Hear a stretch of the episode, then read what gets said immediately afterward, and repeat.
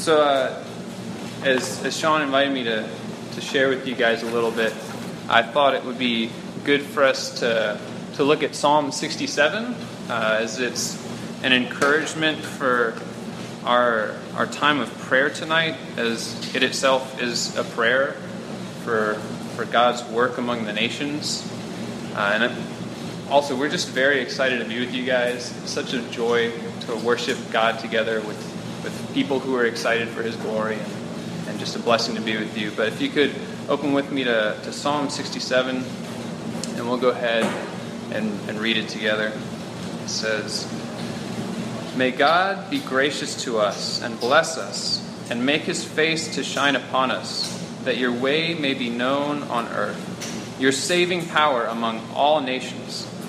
Let the peoples praise you, O God. Let all the peoples praise you. Let the nations be glad and sing for joy. For you judge the peoples with equity and guide the nations upon earth. Let the peoples praise you, O God. Let all the peoples praise you. The earth has yielded its increase. God, our God, shall bless us. God shall bless us. Let all the ends of the earth fear Him." And so the first thing that I think we can notice tonight is that this is David crying out for the Lord to act. That is a prayer of his. May God, all the rest. Let the peoples, let the peoples. It's David asking God to work on God's people's behalf. And so as we enter into a time of prayer later, we're entering into the same kind of act that David is here. And we see then the very next words, "Be gracious to us." So it's rooted in the mercies of God. Everything he asked for from here on out that we're going to look at, we know that it's him asking, and it's foundationally rooted in the mercies of God that he is asking for these things from the Lord. And so what I think is probably the most pivotal portion of this short psalm is in verses 1 and 2. So we're going to spend most of our time looking at verses 1 and 2. So let's read that one more time. "May God be gracious to us and bless us, and make His face to shine upon us, that your way may be known on earth, your saving power among all nations." And I think there's a part to David's request here in verse 1 that can make us uncomfortable. He asks God to bless us, bless His people. And I don't know about you, but sometimes I feel awkward asking God to do good things for me. It feels like I'm asking too much. And I think as we want to come with a heart that's requesting from God to do work among His people, we need to remember that God is for us. God loves us. As it says in Romans 8, "He who did not spare His own Son, but gave Him up for us all, how will He not also with Him graciously give us all things?" There's this incompatibility in Paul's mind between a God who would give His Son to save people and a God who would do that and not be willing to give every good thing that we need. And so I think as we look at this psalm and the prayerful heart that is asking of God, we need to remember that God has already proven His unending faithful love to us in the giving of His Son. So we can ask with expectation that He really does want to bless us, and that we don't need to shy away from asking of Him. But then on the other side, we want to sort of tamper our overzealous, perhaps at times, requests of God, where we might get consumed with the blessing and forget the motivation that we see here in David's prayer. So if you think about the way that the world might finish David's sentence, "May God be gracious to us and bless us and make His face to shine upon us that," and there's a lot of things that someone might insert there. I wrote down a few, but I'm sure there's lots of others, like that we can have whatever we want. Like that happens sometimes. I just really want to not be sick, or I just really want my kid to go to sleep. Like, there's lots of things that I might ask God for selfishly. Or that we can be happy, that no one would be in need. There's even noble goals, that God would bless us so that we would have reason to rejoice in God. Like there's great reasons that we might ask along the lines of what David prays here, but lots of times my heart forgets, and I think our culture tempts us to forget the motivation that we see here. We want to be blessed, that your way may be known on earth, your saving power among all nations. The reality that God's blessing leads to the spread of his fame and to more people worshiping him is foundational to God's story. So I want to back up for just a second and explain perhaps where David was thinking through as he got to this point in expressing his heart. It didn't come out of nowhere, but if we look back to even the very beginning in Genesis 1, you can see that when God is making man, he talks about making them in his image and gives them the command to be fruitful, multiply, and fill the whole earth. And so we see that God's heart has always been that there would be people glorifying him all over the earth. Great. It's a nice flower. And then even more directly related to this passage is probably in Genesis 12, which it sounds like you guys might have looked at recently. But Genesis 12, 1-3, where you see that God makes this covenant with Abraham where he's going to bless him so that he can be a blessing to all of the nations, all the families of the earth. And so David is not inventing something new here. He's simply aligning his prayer with God's heart for what he wants to do. His plan has always been to fill the earth with people who bring him glory and to do that through blessing his chosen people, which, as you know, we're now all a part of Abraham's family by faith. And so we're a part of this ongoing blessing of God to bring his name and fame to the ends of the earth. And another way that I can end up personally ruining the heart that David has here that perhaps some of you can relate to is just being prideful about the way that I look at God's blessings, where I forget the relationship that God and I have in his benevolence, in the fact that he is worth everything, and I can end up thinking I'm worth too much, and I can end up separating Christ and his benefits.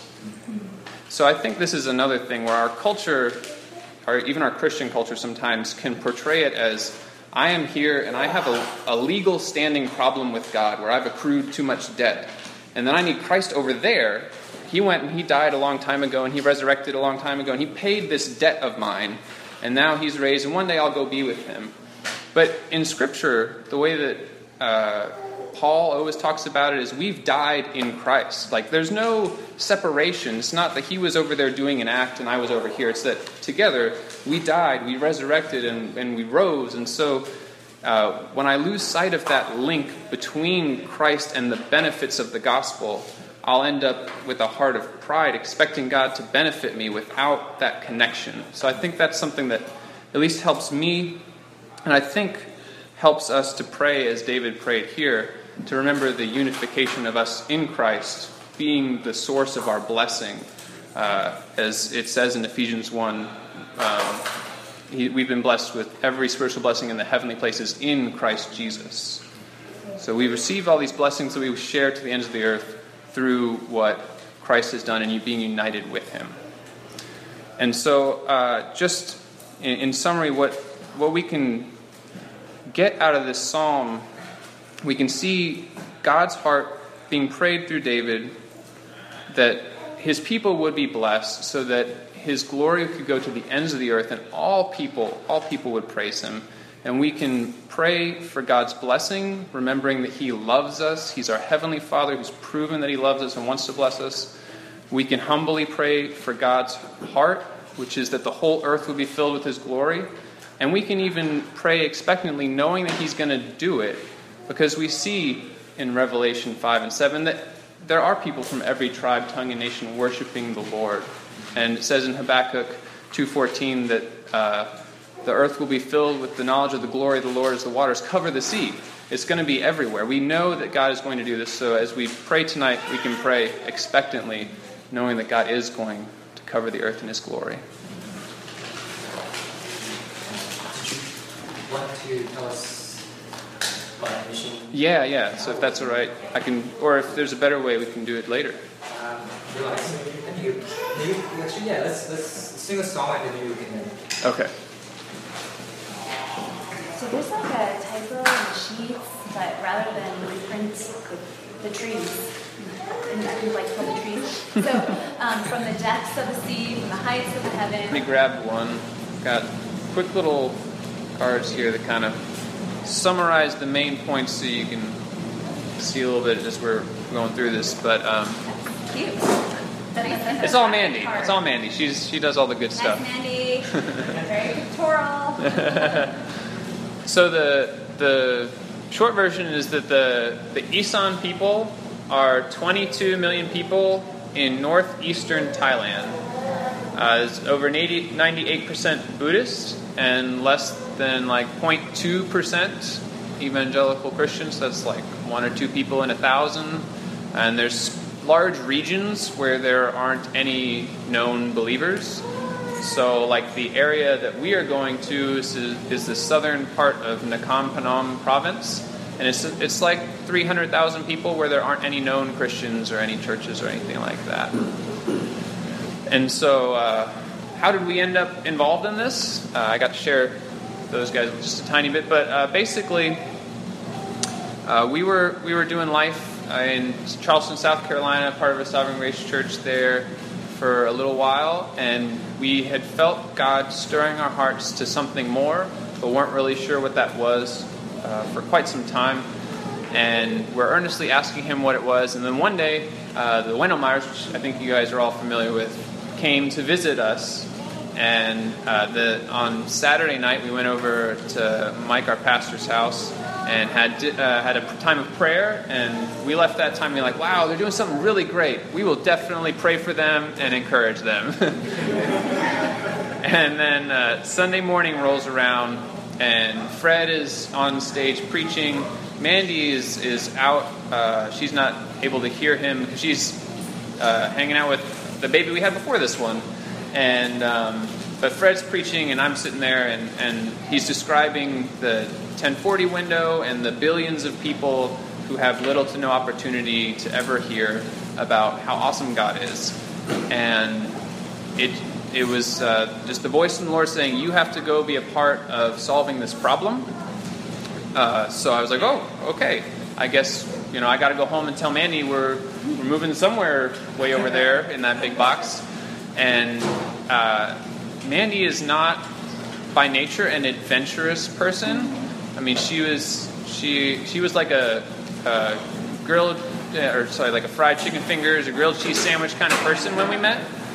And had never left the country, so not like a big, let's go on an adventure on the other side of the world type person. But as she was going home, we were going to have the Wendell Myers and a few families over for lunch, and she was driving, and she starts thinking about lunch and the Wendell Myers, and then all of a sudden she just says out loud, I guess I'm moving to Thailand, and was kind of a shock to her. And so she started sort of asking God what was going on, and felt like he confirmed, oh, that was me telling you you're going to Thailand. And so when everyone left at the end of lunch, we looked at each other. And she said, I think we need to go to Thailand. I said, okay, we're definitely going to go to Thailand. God has spoken. He's the king. We're going to start marching. And so that was kind of how we got drawn into this. And that was early March of 2015. So it's been a little while. And it was a little bit of a process at first to figure out what that looked like. To sort out going with the organization Pioneers that we're going with, to sort out what the team looks like. And eventually, in November of the following year, we went on a survey trip to spend a couple weeks in Thailand and in Isan. And it was really eye-opening. It knit our hearts even more to the people and to the mission, and to just recognize very clearly that while God absolutely deserves the worship of those people, he's not receiving it, and it's very sad that he is not getting the worship due his name. And it's very prevalent that the type of idolatry that you don't see as much of here is just everywhere there. I mean, there's spirit houses on every corner. There's temples with golden images like a church in the South. I know it's different up here, but back, in Charleston, where we're from, there's a church on every corner. It's like that there too. It's just there's a Buddhist temple on every corner, and Psalm 135 comes to mind. The idols of the nations are silver and gold, the work of human hands. They have mouths but do not speak. They have eyes but do not see. They have ears but do not hear, nor is there any breath in their mouths. Those who make them become like them. So do all who trust in them. And our hearts break for the people over there. There was one time as we prayer walked through the city that we think we'll be living in for a while.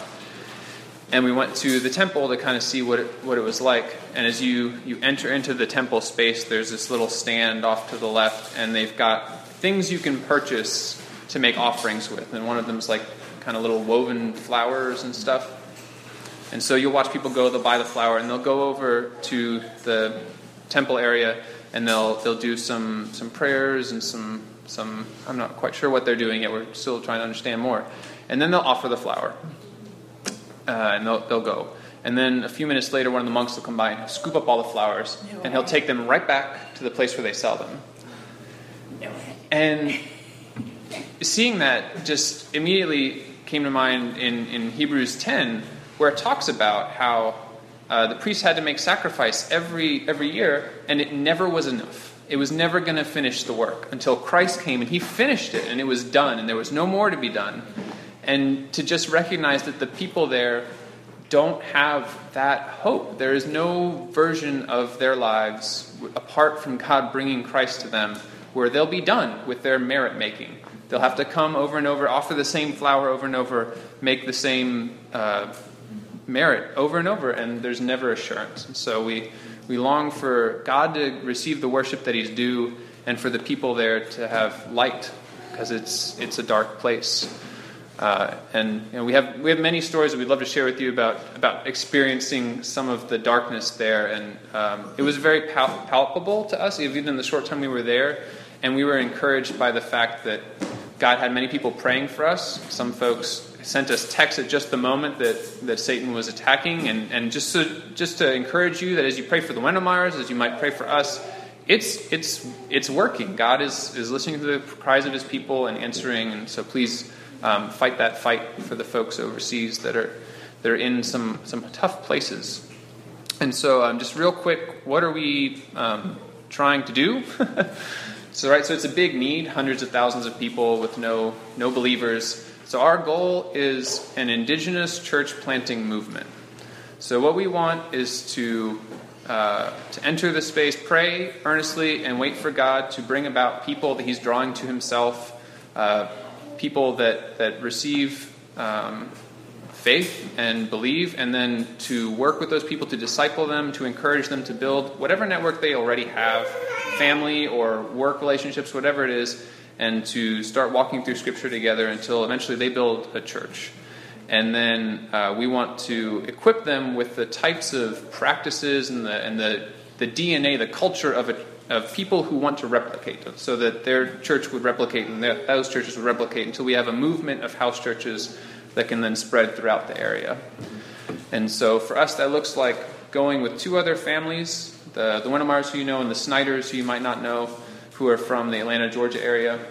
So our three families will first spend a little bit of time in Chiang Mai learning the language, learning the Thai language. Isan has its own language, which is another hurdle we'll cross eventually. But we'll learn Thai first, and then after a year or two, we'll head out to southern Nakhon Phanom, which is on the very far eastern and right up against the border with Laos of Thailand. And we'll probably live in a city called Thaphanam, which is like the hub of the region. And we'll live there for a few years trying to build relationships, understand the culture, be able to describe the gospel in a culturally authentic way until God raises up his church. And so we hope to leave at the end of the year, December, maybe through February, somewhere in there. Our lease ends in December, and we're hoping we won't have to sign another one. And so I'm still working right now as a software engineer, but we'll hopefully be able to stop that soon. And some things that have to line up for us to go. We still need more financial support to be able to go. God has blessed us immensely. We have everything we need in terms of deploying one-time but monthly committed partnership is we plan to be there for at least 10 years. So you can't raise it all up front. And so, yeah, we still need that. And once we have sufficient financial partnership lined up, then we'll get approval from Pioneers, our organization. Then we can buy a plane ticket. And once we have the plane ticket, then we can fill out the visa paperwork and try to get the visa set up, and then we can go.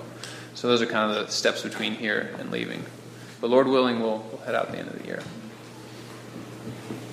That's very exciting. Maybe we could do this. Maybe we could pray. Let's pray first, and then maybe at the end, maybe.